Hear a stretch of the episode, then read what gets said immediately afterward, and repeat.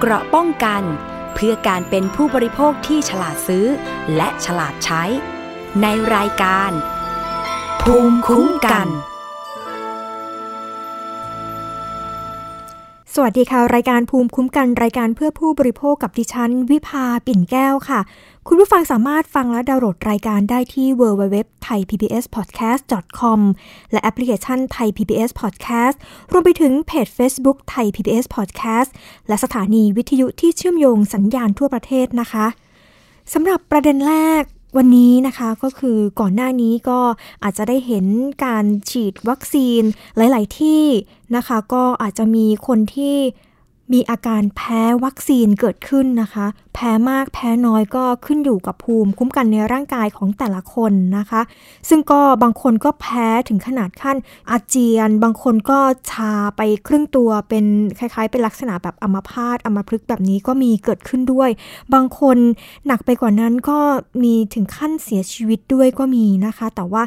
โดยณขณะนี้แพทย์ก็ยังได้ไม่ไม่ไม่ได้มีการระบุว่ามีการเป็นการเสียชีวิตจากการฉีดวัคซีนหรือไม่ ซึ่งก็เป็นเรื่องที่ตอนนี้สังคมก็เกิดการตั้งคำถาม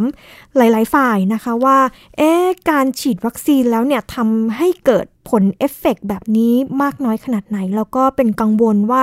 จะไปฉีดดีหรือไม่ เพราะว่ามีเอฟเฟกมากมาย ขณะนี้นะคะ ซึ่งสปสช.เองเนี่ยเขาก็มีเงินช่วยเหลือเยียวยาเบื้องต้นนะคะสำหรับกลุ่มคนที่แพ้วัคซีนโควิด -19 ซึ่งขณะนี้นะคะ 3 สัปดาห์ที่ผ่านมาที่มีการเปิดให้ลงทะเบียน จ่ายเงินนะคะ ช่วยเหลือเบื้องต้นของอาการที่ฉีดวัคซีนแล้วเนี่ยมีอาการแบบไม่พึงประสงค์เนี่ยก็มีการช่วยเหลือไปแล้วจำนวนกว่า 200 คนเลยทีเดียวค่ะ รวมเป็นมูลค่าก็กว่า 3 ล้านบาทค่ะ แล้วก็มีกรณีให้กับผู้เสียชีวิตประมาณ 5 คนด้วยกันนะคะ ซึ่งก็ระบุอาการไม่พึงประสงค์เนี่ยจำนวนกว่าร้อยละ 50 นะคะ ซึ่งเขาก็บอกว่ามีอาการชา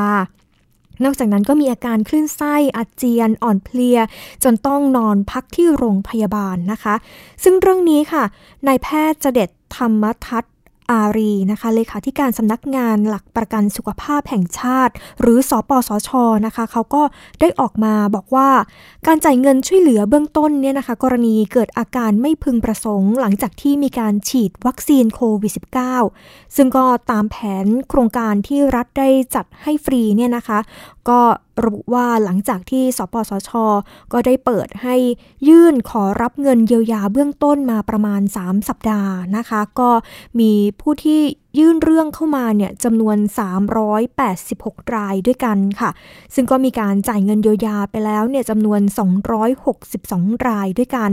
โดยกรณีเสียชีวิตก็จ่ายเยียวยาไปแล้ว 5 รายนะคะ ซึ่งก็ยังไม่รวมกรณีของหญิงคนล่าสุดนะคะวัย 46 ปีที่เพิ่งเสียชีวิตไปเมื่อกลางสัปดาห์ที่ผ่านมานะคะ หลังจากที่มีการฉีดวัคซีนแอสตราเซเนกาเนี่ยไปวันนั้นแล้วก็ ตกกลางคืนก็เสียชีวิตทันทีเลย โดยการช่วยเหลือขณะนี้นะคะ ก็รวมมูลค่าเป็นเงินเนี่ยก็ประมาณ 3 ล้าน 16,700 บาทนะคะ ซึ่งก็ส่วนกรณีผู้ที่มีอาการไม่พึงประสงค์เนี่ยก็มีการชดเชยมีการช่วยเหลือเงินนะคะ ส่วนใหญ่ก็จะเป็นกรณีที่นอนโรงพยาบาล โดยเกินกว่า 50%เนี่ยเขาก็บอกว่ามีอาการชานะคะ แล้วก็บางส่วนก็มีอาการชานานเกินกว่า 2 เดือนนะคะ ซึ่งนอกนั้นก็จะมีอาการคลื่นไส้อาเจียนอ่อนเพลีย จนต้องนอนพักรักษาที่โรงพยาบาลนะคะนายแพทย์เจเดตเองเขาก็บอกว่าการขอรับเงินเยียวยาเบื้องต้นเนี่ยนะคะ สปสช ก็ไม่ได้กำหนดนะคะ ไว้ว่าว่าจะต้องมีอาการแบบใดถึงจะ ยื่นขอได้ค่ะ แต่หากว่าฉีดวัคซีนโควิด -19 แล้วเนี่ย ก็มีอาการไม่พึงประสงค์นะคะ ก็สามารถขอรับได้เลยค่ะ ถ้าให้สะดวกก็คือไปสถานที่ที่ฉีดนะคะ ก็คือไปยื่นคำร้องที่สถานที่ที่ฉีดแต่ละหน่วยนะคะ ที่เราไปฉีดเนาะแล้วก็มีการปรึกษาแพทย์ ถ้าแพทย์คิดว่าเกี่ยวก็จะ ช่วยส่งเรื่องให้ค่ะ โดยแต่ละเขตของอสำนักสปสชเนี่ยนะคะสำนักงานหลักประกันสุขภาพแห่งชาติเนี่ยเขาก็ได้มีการจัดตั้งคณะอนุกรรมการที่มีการพิจารณาค่าเยียวยาเหล่านี้เนี่ยนะคะก็มีทั้งหมด 13 เขตทั่วประเทศค่ะ ซึ่งก็จะมีการเร่งดำเนินการให้อย่างเร็วที่สุดนะคะ เพราะว่าก่อนหน้านี้ก็มีการช่วยเหลือมีมติช่วยเหลือแล้ว แล้วก็มีการจ่ายเงินให้แล้วเสร็จนะคะ เขาก็จะมีระยะเวลาประมาณ 5 วันค่ะ หลังจากที่มีมติแล้ว ซึ่งวัคซีนโควิด -19 เนี่ยนะคะ ก็ทั้งหมดที่ใช้เป็นวัคซีนที่ใช้ในภาวะฉุกเฉินค่ะ แล้วก็ นายแพทย์เองนายแพทย์เจเด็ดเองเขาก็บอกว่าเราจะต้องมีกระบวนการติดตามอาการไม่พึงประสงค์นี้นะคะ ซึ่งถ้ามีอาการอย่ารีรอที่จะไปพบแพทย์นะคะ ส่วนค่าเสียหายเองเนี่ยก็เป็นกระบวนการที่สร้างความมั่นใจ โดยบางกรณีก็ไม่จำเป็นที่จะต้องรอผลจนพิสูจน์ถูกผิดนะคะ ก็สามารถเยียวยาได้ค่ะ ซึ่งเรื่องนี้นะคะดิฉันก็ได้มีการสอบถาม จากนายแพทย์จะเด็ดเอง ถามถึงว่าแล้วฉีดวัคซีน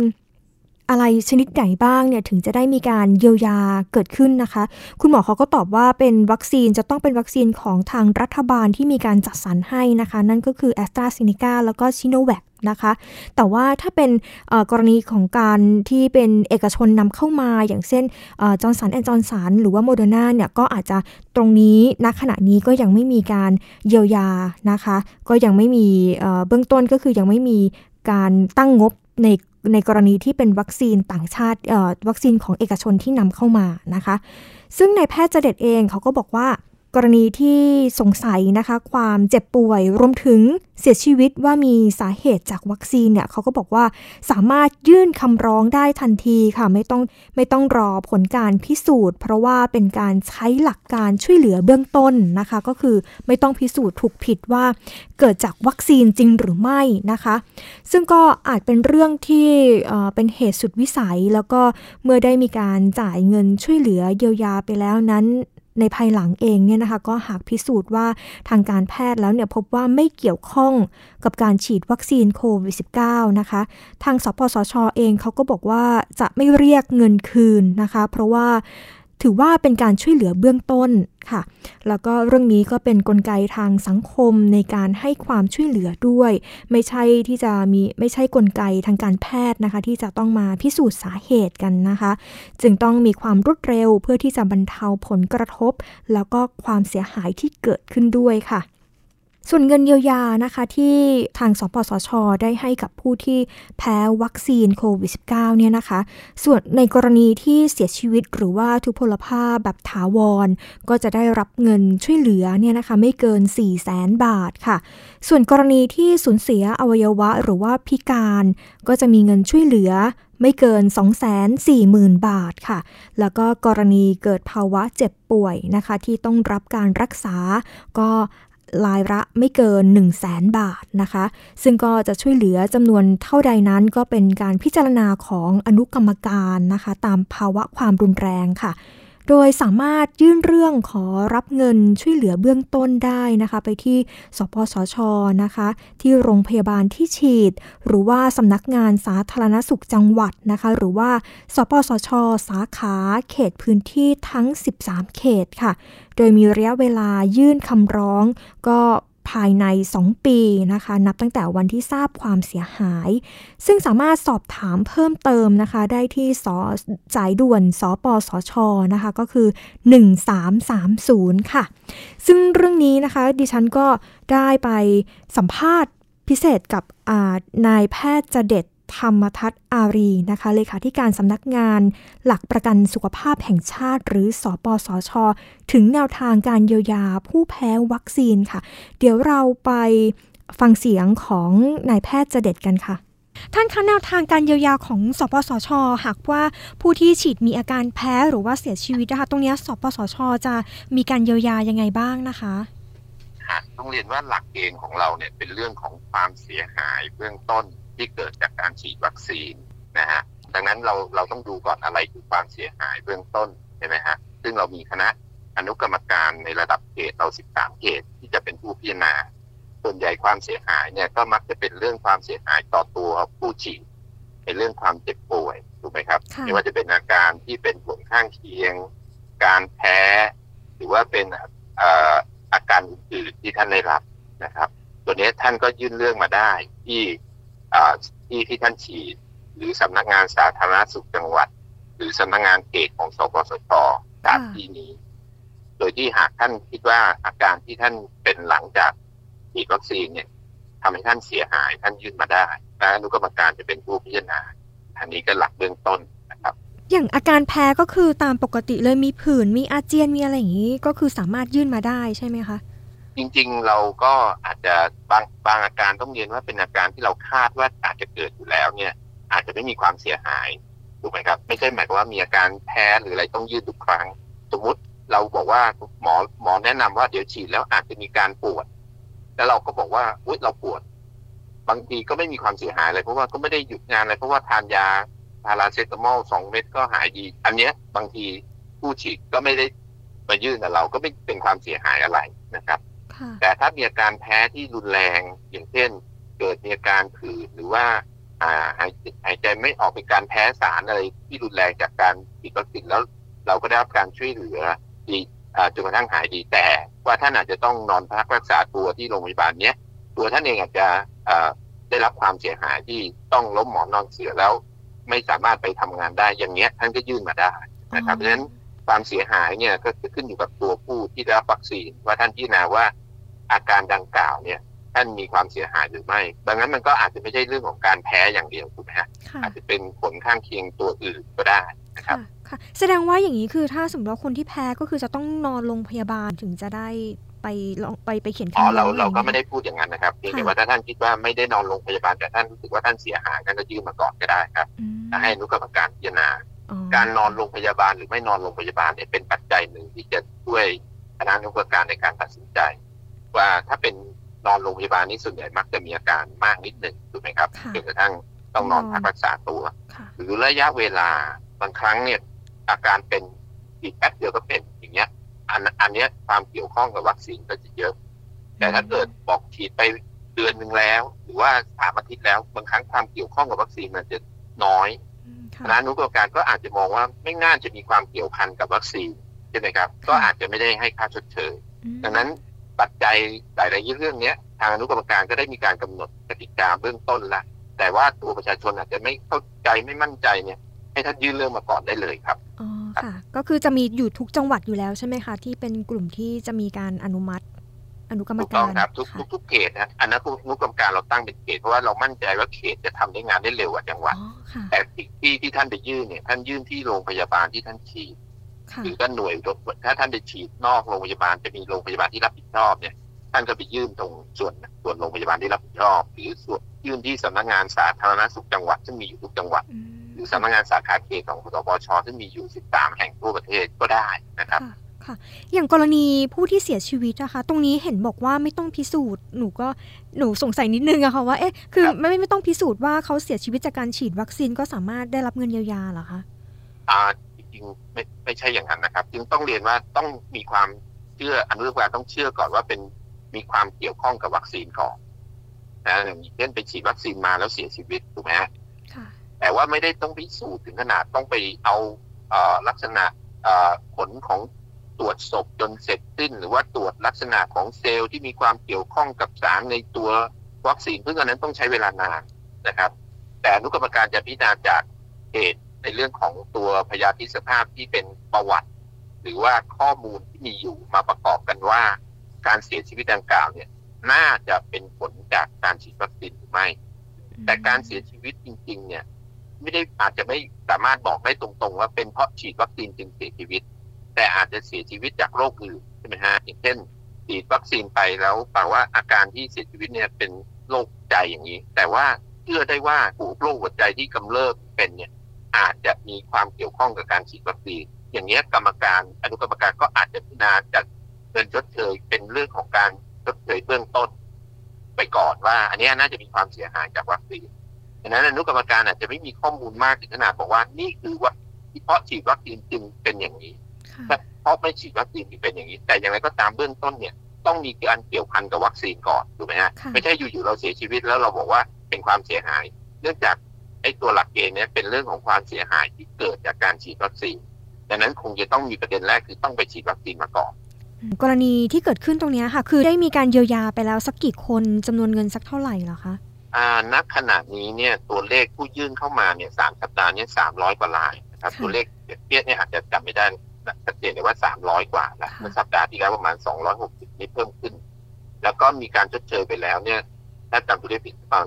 188ล้านนะครับ แต่ส่วนใหญ่เนี่ยต้องเรียนว่ามีอาการที่เป็นเรื่องของการที่อาการที่เจ็บป่วยต่อเนื่องเสียชีวิตนี่ถ้าจำตัวเลขไม่ผิดจะมีอยู่สามสามรายนะครับสามรายค่ะค่ะ อย่างอย่างกรณีที่การเยียวยาเนี่ยค่ะ คือครอบคลุมในส่วนไหนบ้างคะสำหรับใครบ้างอะคะที่ที่จะได้รับการเยียวยานี้ค่ะ ตัวตัวการเยียวยาถ้าเป็นผู้เสียชีวิตนี่ก็เป็นเพื่อญาติหรือว่าตัวผู้ผู้ที่เป็นญาติเป็นหลักนะครับ ญาติสนิทหรือว่าตัวผู้ดูแลอะไรอย่างเงี้ยนะครับ แต่ถ้าเป็นความเสียหายอื่นที่เป็นเสียชีวิตตัวผู้ตัวเสียหายเองก็จะได้รับการชดเชยครับก็คือจะเป็นกลุ่มคนที่มีบัตรทองอะไรอย่างนี้ใช่ไหมคะจริงๆ การผู้เสียหายเนี่ยเป็นคนไทยทุกคน ไม่ไม่ได้หมายความว่าจะพาะบัตรทอง คนไทยเนี่ยจริงๆมีสิทธิรับประกันหลายแบบ ไม่ว่าจะเป็นประกันสังคมก็ได้นะครับ เป็นสิทธิสวัสดิการรักษาพยาบาลข้าราชการก็ได้ เป็นสิทธิขององค์กรปกครองส่วนท้องถิ่นก็ได้ เป็นสิทธิรัฐวิสาหกิจก็ได้นะครับ หรือองค์กรอิสระก็ได้ ขอให้เป็นคนไทยนะครับ ที่มาฉีดวัคซีนโควิดเนี่ยถ้าท่านเสียหายท่านยื่นได้ทุกคนครับ เห็นว่าสปสชค่ะ คือมีการแบบว่าสนับสนุนค่าตรวจเกล็ดเลือดต่ำหลังจากที่มีการฉีดวัคซีนครับครับค่ะอยากจะให้ว่าวัคซีนตัวใหม่ที่กำลังเข้ามาคือแอสตราเซเนกาเนี่ย มีมีมีข้อมูลในจากต่างประเทศว่าอาจจะมีบางท่านที่อาจจะมีภาวะเกล็ดเลือดต่ำหลังฉีดวัคซีนได้ ดังนั้นเราก็เลยเตรียมสิทธิประโยชน์ใหม่ตัวนี้ว่าถ้าเกิดมีความสงสัย หมอมีความสงสัย ท่านส่งตรวจ ท่านให้ยารักษาอะไร ท่านไม่ต้องเก็บจากผู้มาฉีดนะครับ ท่านมาเก็บเงินค่ารักษาจากสปชได้เลย อันนี้ก็คือเหมือนเพื่อเตรียมไว้ก่อนว่าหากเราพบว่าวัคซีนตัวใดที่อาจจะเกิด ผลข้างเคียงใด ๆ ถึงแม้จะน้อยเราก็จะเตรียมการรักษาไว้ให้ เพื่อสร้างความมั่นใจให้กับประชาชนนะครับว่า หากจะแม้จะมีผลข้างเคียงซึ่งน้อยอยู่แล้ว แต่ว่าหากเกิดขึ้น เราได้เตรียมทั้งงบประมาณ เตรียมทั้งยา เตรียมทั้งอุปกรณ์ทุกอย่างไว้ครบถ้วนเพื่อให้เกิดความมั่นใจครับ ค่ะ อย่างกรณีที่เกิดขึ้นได้มีการแบบว่ามีการเยียวยาผลตอบรับเองอะค่ะในณขณะนี้เป็นยังไงบ้างเพราะว่าก่อนหน้านี้มีกระแสแบบเยอะมากว่าคนแบบว่ากลัวแล้วก็ไม่กล้าไม่ยอมฉีดกันนะคะจริงๆเราเนี่ยต้องเรียนว่าไม่อยากให้เกิดเหตุอะไรเลยถูกไหมครับ แต่ว่าเนื่องจากวัคซีนทั้งหมดที่เนี่ยทั่วโลกนะครับก็เหมือนกันเป็นวัคซีนที่ต้องใช้ในภาวะฉุกเฉินอยากจะยังไม่ถึงขนาดอยู่ในขั้นตอนการศึกษาที่สมบูรณ์ดังนั้น ผลข้างเคียงที่อาจจะเกิดขึ้นเนี่ย ย่อมอาจจะมีขึ้นได้บ้างแม้จะน้อยเมื่อเทียบกับความเสี่ยงของการติดเชื้อเนี่ย อันนี้น้อยกว่ามาก แต่เราทราบว่าเมื่อติดเมื่อเกิดเหตุการณ์แล้วกลวิธีอย่างหนึ่งคือการช่วยเหลือเบื้องต้น อันนี้น่าจะเป็นกลวิธีหนึ่งที่จะสร้างความมั่นใจให้ผู้มาฉีดว่าหากมีผลของทุกเกตอย่างเงี้ยจะเข้าสู่กระบวนการพิจารณาและเมื่อคณะนุกรรมการได้รับเรื่องท่านแล้ว จะพิจารณาให้เสร็จภายในห้าวัน ท่านจะประชุมกันทุกสัปดาห์เลยถ้ามีมติว่าชดเชยเราก็จะชดเชยภายในเวลาไม่เกินห้าวันที่ผ่านมาเนี่ย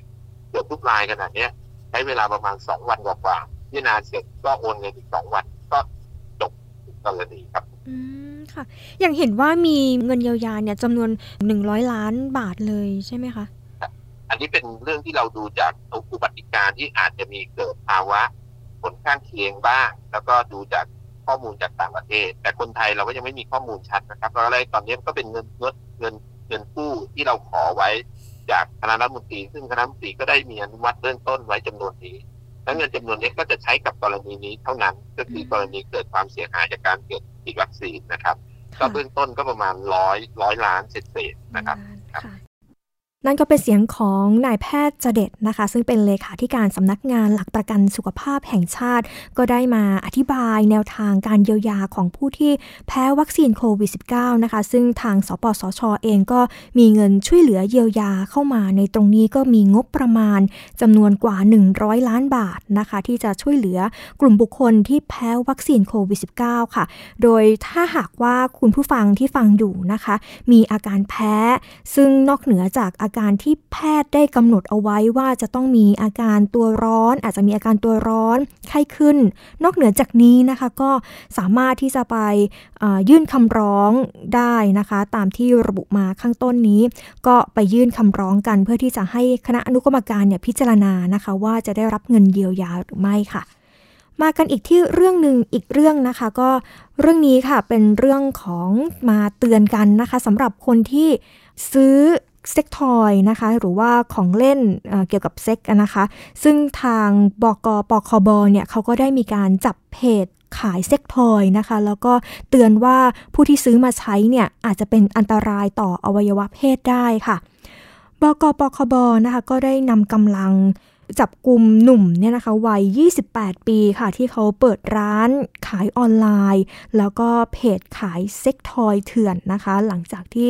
มีลูกค้าเนี่ยเข้าไปซื้อ แล้วก็เจอของที่ไม่ได้คุณภาพแล้วก็มีการตามสืบกันนะคะ จนรู้ว่าแหล่งเก็บของเนี่ยนะคะตำรวจก็เลยเตือนมาค่ะ บอกว่าถ้าซื้อมาใช้ก็อาจจะเป็นอันตรายต่ออวัยวะเพศได้ค่ะ ตำรวจกองบังคับการปราบปรามการกระทำความผิดเกี่ยวกับการคุ้มครองผู้บริโภคนะคะ หรือว่าบกปคบเขาก็ได้ร่วมกันจับกลุ่มนายทวีศักดิ์อายุ 28 ปีนะคะ ก็ในข้อหาคดีข้อหากระทำความผิดฐานประกอบการค้า หรือมีส่วนหรือเข้าเกี่ยวข้องในการค้าเกี่ยวกับวัตถุหรือสิ่งของลามกดังกล่าว จ่ายแจกจ่ายนะคะ หรือว่าแสดงอวดอ้างแก่ประชาชน หรือใช้หรือให้เช่าวัตถุหรือว่าสิ่งของ เช่นว่านั้นนะคะ ตาม ปอาญามาตรา 287 วงเล็บ 2 แล้วก็โฆษณาที่เป็นการไม่เป็นธรรมต่อผู้บริโภคนะคะ หรือว่าใช้ข้อความที่อาจจะก่อให้เกิดผลเสียต่อสังคมเป็นส่วนรวมค่ะ ตามพรบคุ้มครองผู้บริโภค 2522 มาตรา 22 วงเล็บ 3 นะคะ เจ้าหน้าที่ตำรวจของบกปคบเนี่ยเขาก็ได้สืบสืบสวน ตรวจสอบนะคะ พบว่ามีผู้บริโภคเนี่ยได้สั่งซื้อสินค้า อุปกรณ์เซ็กทอย หรือว่าของเล่นทางเพศเนี่ยนะคะ จากเพจออนไลน์เพจหนึ่งค่ะ มาใช้แล้วก็พบว่าสินค้าดังกล่าวเนี่ยไม่ได้คุณภาพโดยโพสต์เตือนนะคะ เตือนภัยบอกว่าเกี่ยวกับการใช้อุปกรณ์ดังกล่าวเนี่ยผ่านทางเพจ Facebook ของตัวเอง ซึ่งตำรวจเองเนี่ยนะคะเขาก็ได้ลงพื้นที่ แล้วก็มีการสืบสวนกันจนทราบว่าผู้ต้องหาเนี่ยผู้ต้องหาคนนี้เนี่ยนะคะได้หนีได้ได้มีการลักลอบ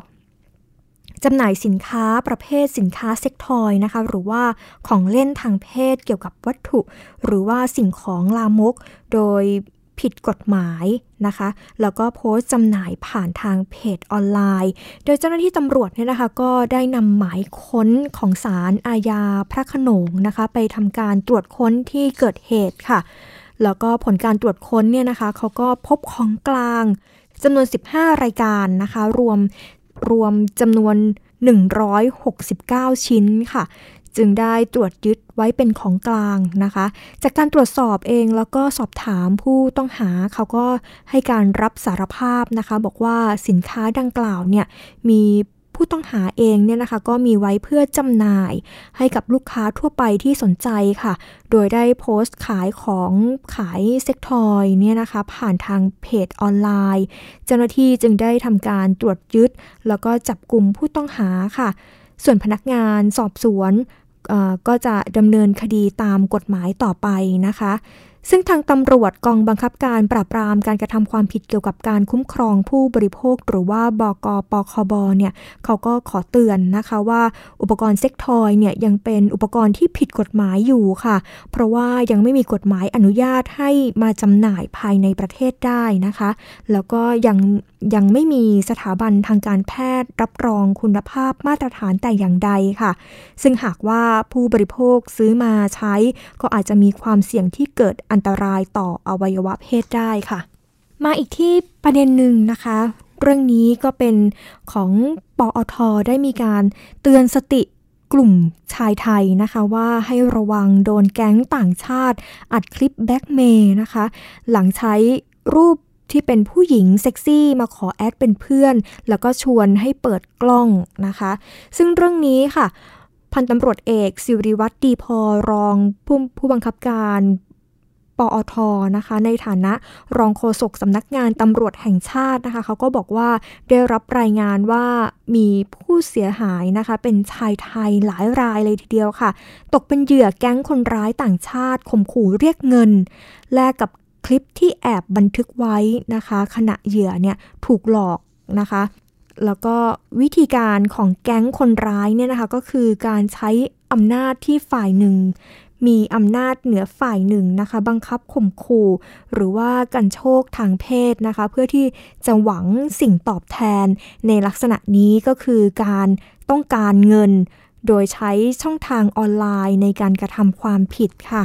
ซึ่งเริ่มต้นด้วยการใช้ภาพโปรไฟล์นะคะ หญิงสาวที่สวยเซ็กซี่ เป็นชาวต่างชาติทั้งฝรั่ง หรือว่าหญิงสาว ประเทศในแถบเอเชียนะคะ มาขอแอดเป็นเพื่อนผ่านทางโซเชียลมีเดียต่างๆ ทั้ง Line แล้วก็เพจแล้วก็ทั้ง Facebook นะคะ จากนั้นก็จะชวนเหยื่อเนี่ยแชทเป็นภาษาอังกฤษค่ะ พูดคุยจนเหยื่อตายใจค่ะ แล้วก็คิดว่าได้คุยกับหญิงสาวเหล่านั้นจริง ๆก่อนที่จะมีการชักชวนนะคะ ให้เหยื่อเนี่ย เปิดกล้องวิดีโอคอลนะคะ แล้วก็ชวนสำเร็จความไข้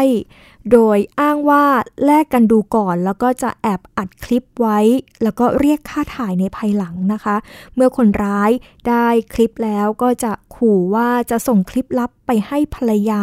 ลูกจ้าง เจ้านาย ลูกน้องในที่ทำงานนะคะ หรือว่าเพื่อนของเหยื่อเองด้วยทำให้เหยื่อเนี่ยมีความวิตกกังวล กลัวว่าจะได้รับความเสียเสียหาย เสื่อมเสียแล้วก็อับอาย จึงยอมที่จะโอนเงินไปให้คนร้ายนะคะ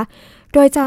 เปิดราคาเริ่มต้นที่ 50,000 บาทค่ะ ก็อาจจะมีการต่อรองนะคะ จนเหลือประมาณ 20,000ถึง30,000 บาท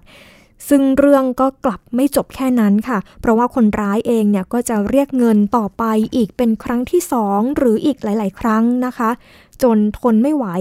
ก็มีมาแจ้งความร้องทุกข์กับพนักงานสอบสวน แล้วก็ขอความช่วยเหลือจากเจ้าหน้าที่ตำรวจด้วยค่ะ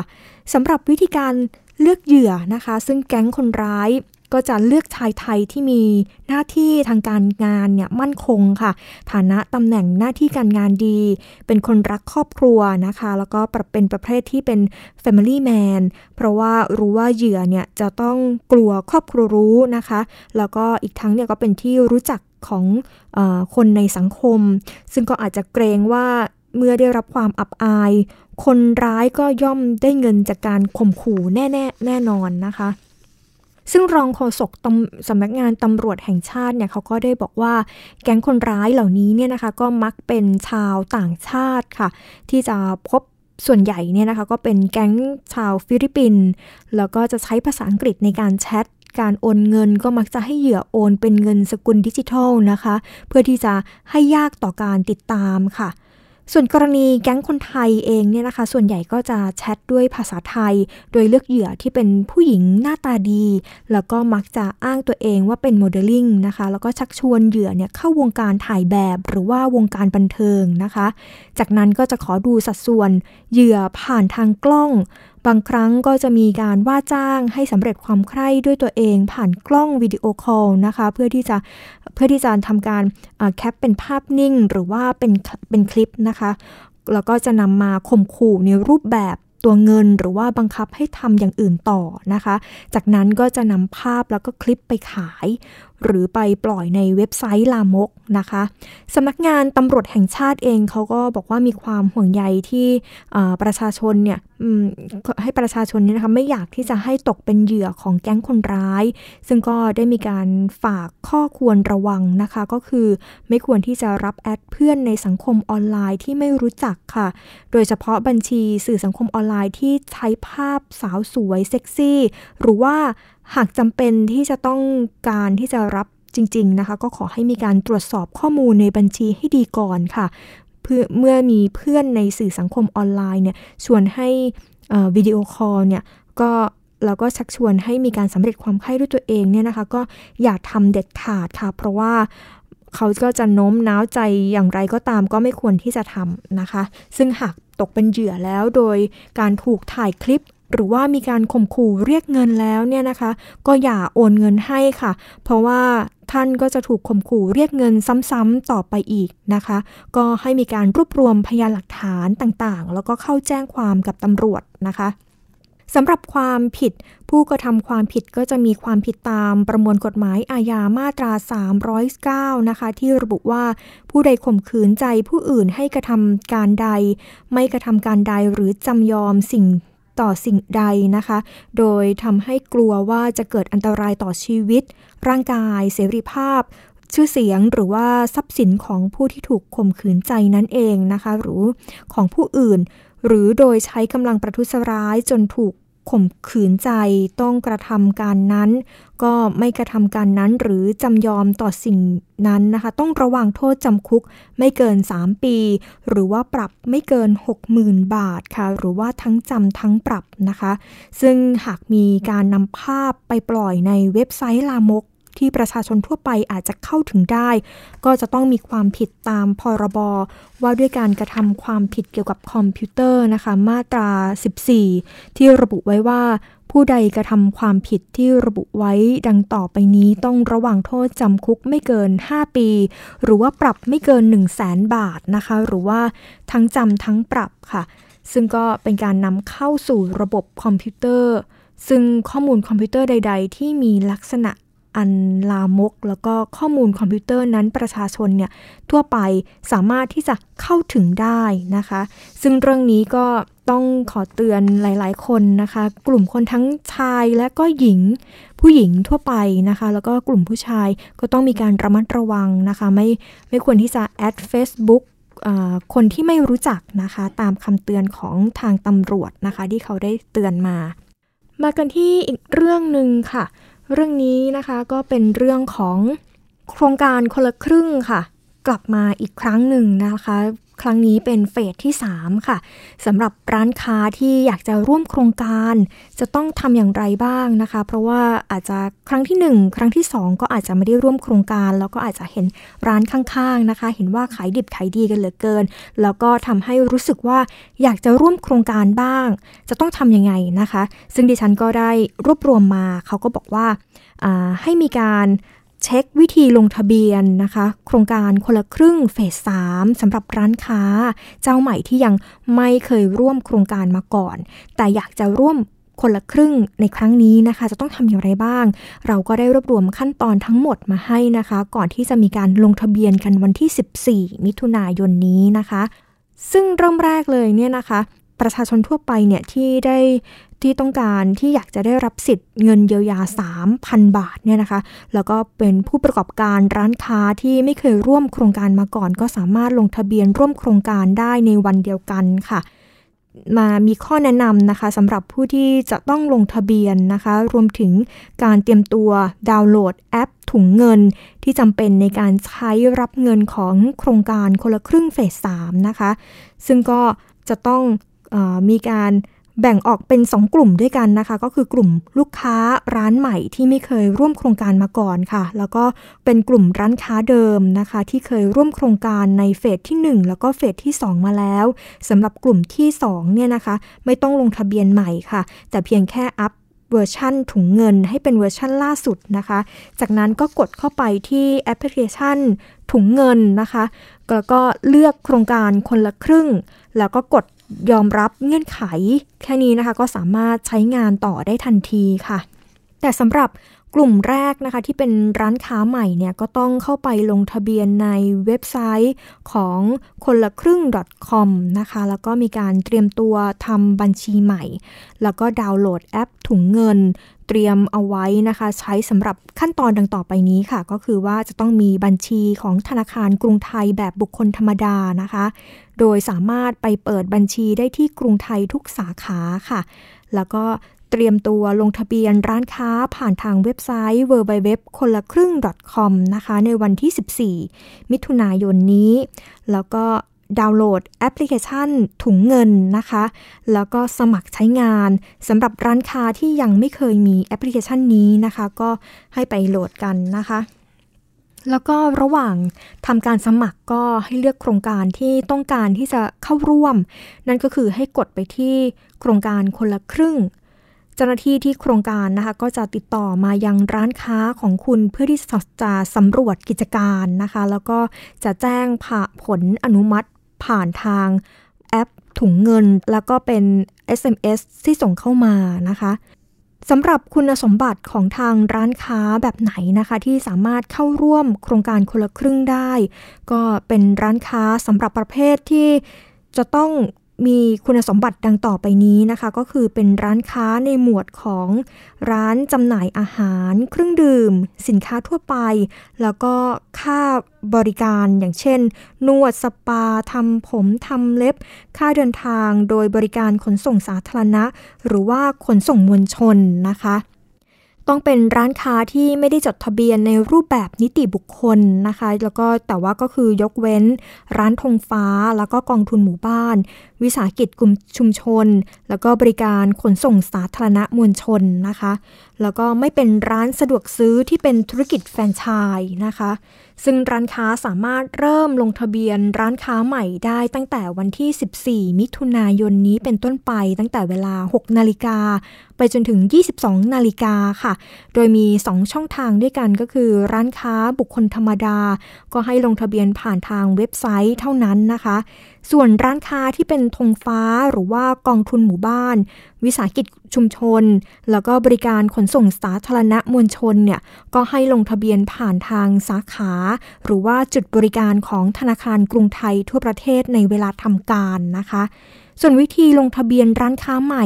ที่ร่วมโครงการคนละครึ่งเฟสสามเนี่ยก็คือเขาก็บอกว่าเข้าไปที่เว็บไซต์ www คนละครึ่ง .com นะคะ จากนั้นก็ให้กดไปที่เมนูวิธีการเข้าร่วมรับสิทธิ์สำหรับร้านค้า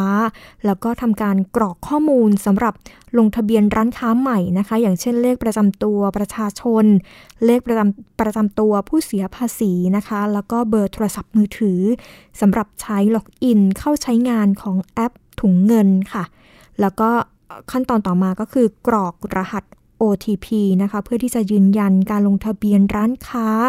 ซึ่งรหัสเองก็จะส่งมาให้กับทาง SMS ของเบอร์โทรศัพท์ที่ระบุเอาไว้นะคะ จากนั้นค่ะก็จะเข้าสู่หลักเกณฑ์เงื่อนไข แล้วก็การยินยอม แล้วก็อ่านรายละเอียดให้เข้าใจนะคะ แล้วก็คลิกเครื่องหมายถูกที่หน้าข้อความ ให้ได้อ่านตกลงยินยอมตามรายละเอียดข้างต้นนะคะ จากนั้นก็จะกดยืนยันค่ะ ส่วนขั้นตอนต่อมาก็คือกรอกข้อมูลร้านค้า อย่างเช่น ชื่อร้านค้า ประเภทร้านค้า ข้อมูลผู้ดูแลร้านค้านะคะ แล้วก็เลขบัญชีกรุงไทยเพื่อที่จะรับเงินค่ะแล้วก็ใส่ที่อยู่ร้านค้าด้วยนะคะ จากนั้นก็เลือกโครงการภาครัฐที่ต้องการสมัคร กดไปที่เมนูคนละครึ่งนะคะ จากนั้นก็มีการตรวจสอบข้อมูล แล้วก็กดยืนยันการสมัครค่ะ จากนั้นก็จะมีเป็นข้อความที่โชว์ว่าสมัครใช้งานถุงเงินสำเร็จแล้วนะคะ แล้วก็วิธีสมัครเข้าร่วมคนละครึ่งเฟส 3 ผ่านแอปถุงเงินนะคะ ก็คือร้านค้าที่สามารถเข้าร่วมโครงการเนี่ยจะเห็นปุ่มโครงการคนละครึ่งที่เป็นสีขาวนะคะ แล้วก็กดปุ่มคนละครึ่งค่ะ เพื่อที่จะรับ ข้อตกลงแล้วก็เงื่อนไขในการเข้าร่วมโครงการคนละครึ่ง แล้วก็เมื่อกดปุ่มยอมรับแล้วนะคะ ก็จะมีข้อตกลงแล้วก็เงื่อนไขในช่วงที่ยังไม่เริ่มโครงการคนละครึ่งนะคะ แสดง pop-up เตือนขึ้นมา แล้วก็เราก็กดปุ่มยอมรับนะคะ แล้วก็ตกลงเงื่อนไขในช่วงเวลาโครงการคนละครึ่ง ปุ่มก็จะกลายเป็นสีฟ้าพร้อมที่จะใช้งานนะคะ ช่วงเวลาโครงการของคนละครึ่งก็คือ 6 นาฬิกาไปจนถึง 23 นาฬิกานะคะ หรือว่า 6 โมงเช้าไปจนถึง 5 ทุ่มค่ะ ซึ่งหากเข้าใช้งานก่อนหรือว่าหลังเวลาดังกล่าวนะคะ ก็จะมีป๊อปอัพขึ้นเตือนนะคะ สำหรับผู้ที่เข้าร่วมโครงการนะคะ ก็จะต้องไม่เป็นผู้ที่ได้รับสิทธิ์โครงการบัตรสวัสดิการแห่งรัฐนะคะ ไม่เป็นผู้ที่ได้รับสิทธิ์โครงการเพิ่มกำลังซื้อให้แก่ผู้ที่ต้องการความช่วยเหลือเป็นพิเศษนะคะ ผ่านทางบัตรประชาชน แล้วก็ไม่เป็นผู้ที่ใช้สิทธิ์โครงการยิ่งใช้ยิ่งได้นะคะ ซึ่งนอกนั้นก็สามารถเข้าร่วมโครงการคนละครึ่งได้นะคะ ช่วงต่อไปนะคะเป็นช่วงคิดก่อนเชื่อกับดรแก้วกังสดานอัมภัย นักพิษวิทยาและคุณชนาทิพย์ไพพงศ์ค่ะ ในตอนคนอเมริกันอาจจะไม่ต้องกลัวไข้เลือดออกอีกแล้วจริงหรือไม่ไปติดตามค่ะ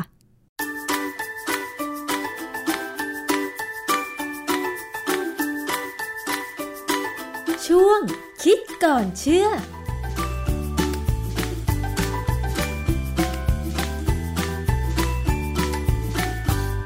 เข้าสู่ช่วงคิดก่อนเชื่อกับดรแก้วกังสดานนภัย นักพิษวิทยากับดิฉันชนาทิพไพรพงศ์นะคะ วันนี้เราจะพูดกันถึงเรื่องยุงค่ะ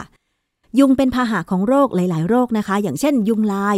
ถ้าเราโดนยุงลายกัดเนี่ยก็อาจจะทำให้เราเป็นไข้เลือดออก ยังมีเชื้อไวรัสเดงกี หรือไวรัสซิก้าด้วย แต่ว่าคุณผู้ฟังคะ ถ้าเราจะป้องกันไม่ให้ยุงกัดที่ผ่านมาเนี่ยเคยได้รับคำแนะนำไหมคะว่า เราจะต้องเอาทรายอเบดไปโรยที่ แอ่งน้ำหรืออ่างน้ำที่น้ำขังเพื่อไม่ให้ยุงนั้นไปไข่ในน้ำจะได้ไม่เป็นการแพร่ขยายพันธุ์ของยุงใช่ไหมคะ แต่ว่าคุณผู้ฟังคะมีเรื่องของงานวิจัยใหม่ ๆ ที่อาจจะช่วยให้ยุงนั้นมีจำนวนน้อยลง ด้วยการตัดแต่งพันธุกรรมยุง หรือว่ายุง GMO เรื่องนี้เป็นอย่างไรต้องไปถามกับอาจารย์แก้วค่ะ อาจารย์คะ จริงหรือไม่คะที่ตอนนี้เนี่ยคนเรา สามารถที่จะตัดแต่งหรือดัดแปลงพันธุกรรมของยุง เพื่อลดการไม่ให้ยุงเนี่ยขยายแพร่พันธุ์ไปมากกว่านี้นะคะอาจารย์ ความจริงเนี่ยนะเรื่องประเด็นเนี้มันมีมานานพอสมควรแล้วเขาทำกันมาเป็นผมว่ายี่สิบสามสิบปีแล้วนะฮะเพียงแต่ว่าความสำเร็จเนี่ยมันเพิ่งจะมาเริ่มออกนะฮะแล้วก็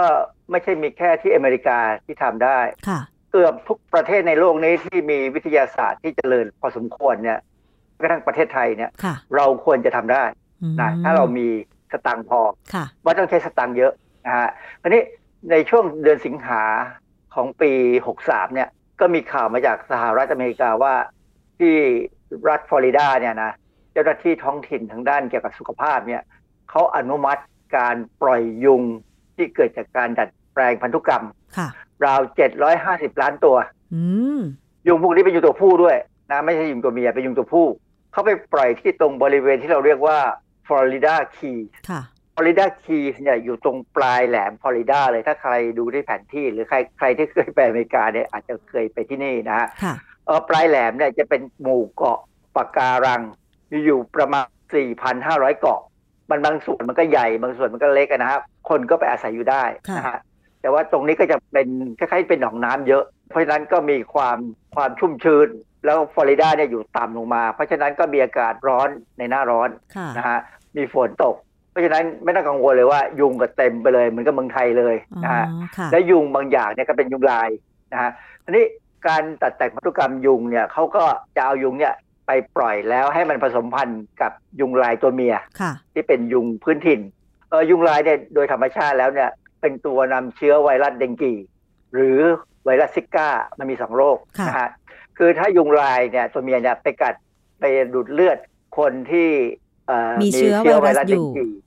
เดงกีเนี่ยทำให้เกิดโรคไข้เลือดออกไข้เลือดออกนี่ก็ตัวร้อนหน้าแดงปวดศีรษะอะไรก็ตามเนี่ยนะครับอาจจะมีผื่นตามตัว ผื่นตามตัวที่เป็นสีแดงๆเนี่ยเกิดจากเส้นเลือดฝอยมันแตกค่ะแล้วเลือดมันซึมออกมานะฮะส่วนไวรัสซิก้าเนี่ยจะเกิดโรคซิก้าซึ่งคล้ายกับไข้เลือดออกเหมือนเหมือนกันนะ แต่ว่ามีอาการหนึ่งที่แตกต่างออกไปคือมีตาแดงแบบไม่มีขี้ตาอืมเราสังเกตไหมโควิด -19 นี่ก็มีตาแดงนะค่ะ เพราะฉะนั้นอันนี้มันต้องระวังนิดนึงคือบางทีอาจจะเป็นโรคซิก้าก็ได้เพราะซิก้าแต่ซิก้าบ้านเราไม่ค่อยมีค่ะซิก้าเนี่ยมักจะไปเกิดแถวอเมริกาใต้หรือแถวในฟลอริดานะอือฮึส่วนไข้เลือดออกเนี่ยเป็นโรคประจำถิ่นของเราเลยนะฮะเพราะฉะนั้นเนี่ยกรณีการที่เขาพยายามจะลดจำนวนยุงลายได้เนี่ย ถ้าทำได้ เอาบ้านเราอาจจะมี อานิสงส์หาทางซื้อยุงพวกนี้มาปล่อยบ้างก็ได้นะ คือยุงพวกนี้เขาทำขายบริษัทที่เอาไปลองปล่อยที่ฟลอริดาเนี่ยเขาทำขาย แต่ตอนนี้เขาทดลองก่อนเหมันก็ให้ฟรีของประเทศเขานะฮะค่ะอาจารย์วิธีการตัดแต่งพันธุกรรมเขาเขาระบุในงานวิจัยไหมคะ ผมเข้าไปดูในใบที่เขาจดสิทธิบัตรนะสิทธิบัตรของเขาเนี่ย ยุงพวกเนี้ยมันมีชื่อพิเศษชื่อ OX 5034 หรือ OX 5034นะเป็นยุงที่ตัดแต่งพันธุกรรมโดยที่ว่าเขาใช้วิธีเอาพันธุกรรมบางอย่างใส่เข้าไปในยุงใน DNA ของยุงนะฮะในยุงดัดแปลงพันธุกรรมเนี่ยลูกน้ำตัวเมียเนี่ยจะมียีนตัวหนึ่งชื่อ OX 5034 rDNA rDNA นี่คือ recombinant DNA นะคำว่า recombinant DNA เนี่ยเป็นการบอกว่านี่คือการตัดแต่งพันธุกรรมค่ะนะถ้าไปเจอที่ไหนเนี่ยให้นึกเลยว่าเป็นอย่างนี้ OX 5034 เนี่ย มันจะถูกถอดรหัสออกมาเป็นโปรตีน ชื่อที่ยาวมาก T TAVOX 5034 โปรตีนตัวนี้เนี่ย เป็นโปรตีนที่เป็นอันตรายต่อยุง ลูกน้ำยุงตัวเมียค่ะคือลูกน้ำเนี่ย เวลามันจะเริ่มโตไปเป็น มันจะมีทั้งหมดประมาณสามสามขั้นสามสี่ขั้นตอนอะไรก็ตามเนี่ยนะคือถ้าเป็นตัวผู้เนี่ยไม่มีปัญหาไปเลย แต่ถ้าเป็นยุงตัวเมียเนี่ย โปรตีนตัวนี้จะออกมา แล้วก็ทำให้ยุงนั่นแหะตายทำให้ลูกน้ำเนี่ยตายก่อนจะเป็นยุงอ๋ออาจารย์คะ ที่อาจารย์อธิบายเมื่อสักครู่ว่า ยุงเนี่ยอย่างเช่นยุงตัวเมีย หลังจากที่มันแม่มันไข่ลงไปในแหล่งน้ำใช่ไหมคะ กว่ามันจะโตนี่มันใช้ระยะเวลา มันใช้พัฒนาการกี่ระยะนะคะ ถ้าผมจำไม่ผิดนะสี่ระยะมั้งเพราะคดีผมไม่ใช่ผู้เชี่ยวชาญเรื่องยุง เขาบอกว่ามีระยะตัวอ่อนช่วง L2 ต่อต่อ L3 เนี่ยเพราะฉะนั้นแสดงว่ามีสามระยะนะค่ะมันจะตายตรงเนี้ยนะยังไม่ทันที่จะเป็นยุงเป็นลูกน้ำตัวใหญ่แล้วก็ขึ้นมาเป็นยุงค่ะเออทีนี้มันมีข้อพิเศษอยู่อันหนึ่งถ้าลูกน้ำยุงตัวเมียเนี่ยนะมันไปอยู่ในสภาวะในน้ำที่มียาปฏิชีวนะเทตราไซคลิน เคยได้ยินไหมเคยได้ยินค่ะ เทตราไซคลินเนี่ยเป็นเป็นยาปฏิชีวนะที่เมื่อก่อนนี้เคยใช้กันเยอะ แต่ตอนนี้เขาเลิกใช้แล้ว เพราะว่ามันเข้าใจว่ามันทำให้เด็กที่ใช้ในตอนเด็กๆเนี่ยฟันตกกระอืมนะเขาค่ะก็เลยเลิกใช้กันนะการที่ยุงลูกน้ำยุงตัวเมียเนี่ยมันอยู่มันมันเจริญเป็นยุงได้ ถ้าน้ำนั้นมีเทตราไซคลินเนี่ยเป็นเพราะเขาใส่ยีนบางตัวเข้าไป เพื่อให้มันไม่สามารถเลี้ยงยุงได้ในห้องปฏิบัติการค่ะให้ได้ยุงตัวเมียมา เพื่อที่จะเพาะพันธุ์ให้ได้ยุงตัวผู้ ให้ได้ลูกน้ำยุงตัวผู้เนี่ยนะเป็นการทำที่ค่อนข้างจะผมว่าเขาเขาฉลาดมากอะนะเพราะฉะนั้นลูกน้ำยุงตัวเมียเนี่ยพอมันอยู่ในสภาวะแวดล้อมธรรมชาติ ซึ่งไม่มีเทตราไซคลินเนี่ยมันก็จะตายค่ะนะทีนี้สิ่งที่เขาทำคือเขาก็เอาไปทดลองปล่อยปล่อยที่ฟลอริดาแต่ก่อนนั้นเนี่ยมาสักหลายปีเหมือนกันนะเขาก็เอาไปปล่อยที่บราซิล เอาไปปล่อยที่หมู่เกาะเคแมน ที่ปานามา แล้วก็มาเลเซีย แต่ว่าของมาเลเซียนี่ผมไม่ค่อยได้ยินข่าวนะ ว่ามันเป็นยังไงต่อไป แต่ที่บราซิลเนี่ยดูเหมือนจะได้ผลที่เคแมนก็ดูเหมือนจะได้ผลส่วนปานามานี่ก็ยังไม่ทราบแน่นอนค่ะชัดเจนก็กำลังดูผลอยู่อือนะฮึฮะแต่ว่าพอมันดูได้ผลดีแล้วเนี่ยเขาก็เอามาคุยกับรัฐบาล แล้วก็คุยกับรัฐบาลของฟลอริดารัฐฟลอริดาซึ่งรัฐฟลอริดาเนี่ยเขาก็ตกลงเลยว่า มีการประเมินโดย EPA EPA นี่ก็เป็นหน่วยงานที่ดูแลเกี่ยวกับสิ่งแวดล้อม EPA กลางเนี่ย ตกลงเลยว่าให้ได้ EPA ของรัฐก็โอเค ตกลงว่าใช้ได้นะค่ะบริษัทที่ทำยุงตัวเนี้ยชื่อ Oxitec มีเว็บไซต์ซึ่งเข้าไปดูแล้วเนี่ยจะเห็นเลยว่าเขาทำงานเกี่ยวกับการตัดแต่งพันธุกรรมยุงค่ะยุงเนี่ยถ้าได้ผลดีเนี่ยก็จะขายทั่วไปค่ะเพิ่งซึ่งก็ผมดูราคาแล้วค่อนข้างจะแพงเหมือนกันนะ แต่ว่าราคายังไม่แน่นอนหรอกเพราะเขายังต้องรอให้ผลของที่ที่เขาทำศึกษาที่ฟลอริดาอีกครั้งเนี่ยได้ผลดีค่ะนะฮะอาจารย์คะ สรุปแล้วการตัดแต่งพันธุกรรมยุงเพื่อไม่ให้มันแพร่พันธุ์ไป แล้วก็ก่อโรคอย่างเช่นไข้เลือดออก ไข้จากไวรัสเดงกีหรือไวรัสซิก้าเนี่ยเขาตัดแต่งในยุงตัวเมียใช่ไหมคะเขาตัดแต่งในยุงตัวเมียใช่ แต่ว่ามันเป็นลักษณะการตัดแต่งที่ยีนตัวเนี้ยจะถ่ายทอดตามคล้ายๆว่าถ้าเรามนุษย์ผู้หญิงเนี่ยมีเขาเรียกว่ายีน XX ใช่ไหมผู้ชายค่ะก็จะเป็น XY ใช่ไหมค่ะมันเป็น sex-linked โครโมโซม คือว่าไปเฉพาะกับ หาตัวเมีย ถ้าตัวผู้ตัวผู้นี่ยีนตัวนี้ไม่ไปด้วย เพราะว่ายีนตัวผู้นี่สมมติเรามนุษย์เนี่ยผู้ชายก็มี Y โครโมโซมซึ่ง Y โครโมโซมเนี่ยก็เป็นแค่ว่าตัวป้องกันไม่ให้มียีนที่อันตรายนี้ไปแต่ทีนี้ที่น่าสนใจคือเขาบอกว่าไอ้ยุงตัวผู้ที่เกิดตามธรรมชาติ ระหว่างที่ยุงที่ GMO ผสมพันธุ์กับยุงตัวเมียที่เป็นพื้นถิ่นเนี่ยนะค่ะ ลูกน้ำยุงตัวผู้เนี่ยโตขึ้นมาเนี่ย มันก็จะมียีนที่จะเอาไปทำให้ยุงตัวเมียมีปัญหาต่อไปเรื่อยอ๋อ กระจายไม่ออกเป็นไหมทอดทอดๆใช่ลงทุนครั้งเดียวมันจะไปได้เรื่อยๆ อันนี้เวลาเรามองอย่างนี้ดูเหมือนดีนะ แต่ว่านักสิ่งแวดล้อมเนี่ยเขากำลังสนใจว่ามันจะมีผลทางสิ่งแวดล้อมอย่างอื่นไหม เช่นเพอะราะไรอะไรคะการที่เราไปทำให้ยุงสมมติยุงลายได้สูญพันธุ์เนี่ยนะ มันมีผลต่อเนื่องไหม เราไม่รู้ยังไม่รู้คือการศึกษาทาง EPA เขาก็มองดูแต่เขามองไม่เห็นว่ามันมีปัญหาไหมค่ะแต่ว่า NGO ก็จะต้องมองอีกแบบหนึ่งอือฮึเพื่อจะป้องกันปัญหาที่อาจจะเกิดขึ้นได้ อาจารย์คะแล้วทำไมเขาถึงกังวลว่า ถ้ามียุงที่ตัดแต่งพันธุกรรมโดยที่สามารถทำให้มันลดการแพร่พันธุ์ลงได้เนี่ยมันจะกระทบกับสิ่งแวดล้อมคะคือธรรมชาติเนี่ยสิ่งมีชีวิตเนี่ยมันมีความสัมพันธ์กันนะมันมีวงจรชีวิตต่าง ๆ อะไรสัมพันธ์กันค่ะนะ ถ้าสิ่งมีชีวิตอันหนึ่งสูญพันธุ์ไป มันจะกระทบไปถึงสิ่งมีชีวิตอื่น ๆ สมมุติว่าถ้ายุงลายน้อยไปหรือหายไปเนี่ยค่ะยุงชนิดอื่น อาจจะจะมาเพิ่แทมนขึ้นมากไหมอาจจะมาแทนหรือว่าอะไรก็ตามเนี่ย แล้วแน่ๆเลยเมืองไทยเนี่ย ถ้าเราขาดยุงลายไปเนี่ย คนที่เลี้ยงประกัดได้ลำบากเลยนะช้อนไม่มีประลูกน้ำยุงขกัลาเยใช่ใช่ช้อนลูกน้ำตามที่สาธารณะเนี่ยบางทีลูกประกัดเนี่ยจะไม่มีแต่อันนี้ไม่ใช่ประเด็นสำคัญหรอกประเด็นสำคัญคือเขาไม่รู้ว่า มันจะมีผลต่อสิ่งมีชีวิตอื่น หรือยุงชนิดอื่น ที่มันอาจจะไปต้านนู่นต้านนี่ขึ้นมา เพราะว่าอย่างที่ผมเป็นนักชีวเคมีเนี่ยนะผมก็กังวลอยู่พอสมควรว่ายีนของมันเนี่ยเวลาทำงานเนี่ยหรือว่ามันมันอาจจะมีการกระโดดจากจุดหนึ่งไปอีกจุดหนึ่ง ในโครโมโซมได้และส่งผลต่อการ แสดงอะไรออกมาก็ไม่รู้ ซึ่งเรายังไม่รู้การศึกษาของเขาเนี่ยทางบริษัทเขาก็หวังว่าเขาทำรอบครอบแล้วอือฮึนะฮะแต่ว่า ความว่ารอบครอบเนี่ยมันรอบครอบแค่ไหน เราเคยมีปัญหากับ DDT มาก่อนค่ะ DDT เนี่ยเมื่อสักห้าหกสิบปีก่อนเนี่ยดูปลอดภัยมากเลย ดูไม่มีปัญหาอะไรเลย ถึงสามสี่สิบปีนะถึงกว่าจะมาออกผลว่ามันทำให้เปลือกไข่ของนกที่ไปกินปลาที่มี DDT สะสมอยู่เนี่ยเปลือกไข่นั้นบางลงจนไม่สามารถจะทำให้ไข่เนี่ยออกมาเป็นตัวได้อืมตายค่ะนกอินทรีหัวล้าน หรือ bald eagle ซึ่งความจริงแล้วมันไม่ได้หัวล้านนะ มันมันตรงหัวมันมีขนสีขาวเนี่ย ซึ่งเป็นสัญลักษณ์ของอเมริกาเนี่ยเกือบจะสูญพันธุ์ค่ะจนสุดท้ายอเมริกาต้องมาเลิกใช้ DDT นะฮะอะไรอย่างเงี้ยซึ่งกรณีของอะไรที่เป็น GMO เนี่ย ถ้าจะใช้เนี่ยต้องระวัง แต่ว่าในกรณีของยุงเนี่ยผมว่าน่าจะลองให้เขาใช้ไปแล้วเราดูผล ถ้ามันสักสิบปีสิบปีได้ผลดีเนี่ยผมว่าเมืองไทยน่าจะต้อง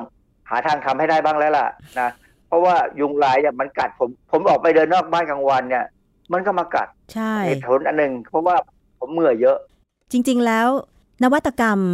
ด้านวิทยาศาสตร์ เรื่องของการตัดแต่งพันธุกรรม อย่างเช่นยุงเนี่ย มองดูแล้วว่ามันน่าจะเป็นประโยชน์โดยเฉพาะในประเทศที่มีฝนตกชุก หรือว่าอากาศร้อนอบอ้าว หรือว่าในประเทศที่บางทีที่อาจจะมีสิ่งแวดล้อมส่งเสริมทำให้เกิดยุงลายแพร่พันธุ์มากเนี่ยนะคะ อาจารย์เพราะว่ายุงลายไข่ทีหนึ่งมัน เป็นล้านครับ เป็นล้าน เยอะมาก ค่ะพวกนี้มันขยขยายพันธุ์ได้เร็วมากแล้วแล้วบ้านเราเนี่ยนะ ต่อให้เราบอกว่าเอาทรายเอาเบสใส่คว่ำภาชนะที่มีน้ำนั้นจริง ๆ อะ ไม่ทำหรอก ค่ะ มีใครทำบ้างผมดูในหมู่บ้านผมเนี่ยนะเขาก็มีอ่างบัวกันบ้าง บางบ้านก็เลี้ยงปลาหางนกยุงก็พอทนนะเพราะมันก็กินลูกน้ำค่ะแต่บางบ้านก็ไม่เห็นเรียนเลยเขาก็ปล่อยอย่างนั้นอะ ใช่ แล้วก็ฝนตกลงมา ภาชนะรับน้ำฝนเขาก็ไม่เททิ้งของของผมเนี่ย มีภาชนะรับน้ำฝน หรือว่าน้ำประปาผมให้นกเล่นน้ำซึ่งค่ะ ผมจะคว่ำทุกวันสองวันใช่ไหมเพราะว่าถ้ามียุงลายมีลูกน้ำอะไรเนี่ยผมคว่ำน้ำทิ้งลงไปที่พื้นให้มันตายค่ะแต่บางครั้งเนี่ยนะต้นไม้เนี่ยมันมันมีใบมีซอกเล็ก ๆ ตามต้นเนี่ย อันนั้นน้ำขังยุงก็ไปเกิดได้นะใช่เพราะฉะนั้นเนี่ยเราอาจจะต้องใช้ยุงแบบนี้แหละที่จะมาจัดการค่ะสำหรับคนในต่างจังหวัดเนี่ยจะรู้ฤทธิ์ของยุงดี โดยเฉพาะช่วงหน้าฝนค่ะ เพราะว่าต้นไม้ต้นหญ้าจะงอกงามดี ในโพรงหญ้านั่นแหละค่ะอาจารย์ เวลาฝนตกลงมาเนี่ยมันมีความชื้นอยู่ หยดน้ำตามซอกของหญ้าเล็กๆเนี่ยยุงก็ไปไข่ได้นะคะ อาจารย์ แล้วที่จะเห็นผลว่ายุงจะกัดมากที่สุดก็คือช่วงหัวค่ำอาจารย์ยุงมันมีประโยชน์อะไรไหมคะ ผมนึกไม่ออกนะนั่นน่ะสิผมไม่ได้เป็นนักกีตาวิทยา คือมันก็ไม่ได้ไปควบคุมสิ่งแวดล้อมไอสัตว์ที่มีพิษอื่นๆ มันมีแต่ว่าทำความรำคาญให้เราแล้วนำเชื้อ เพราะฉะนั้นยุงนี่น่าจะกำจัดให้หมด แล้วก็ไม่น่าจะเกิดปัญหาอย่างที่เขากังวลกันนะนะค่ะ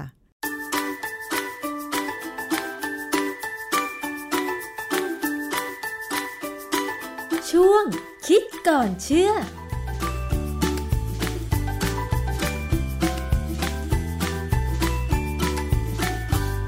นี่ก็เป็นการรวบรวมประเด็นทั้งหมดนะคะ ในรอบสัปดาห์ให้กับคุณผู้ฟังได้ฟัง แล้วก็เป็นการอัปเดตข้อมูลข่าวสารนะคะ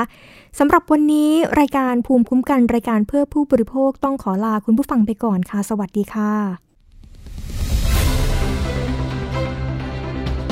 ติดตามรายการได้ที่ www.thaipbspodcast.com แอปพลิเคชัน Thai PBS Podcast หรือฟังผ่านแอปพลิเคชัน Podcast ของ iOS Google Podcast Android Podbean SoundCloud และ Spotify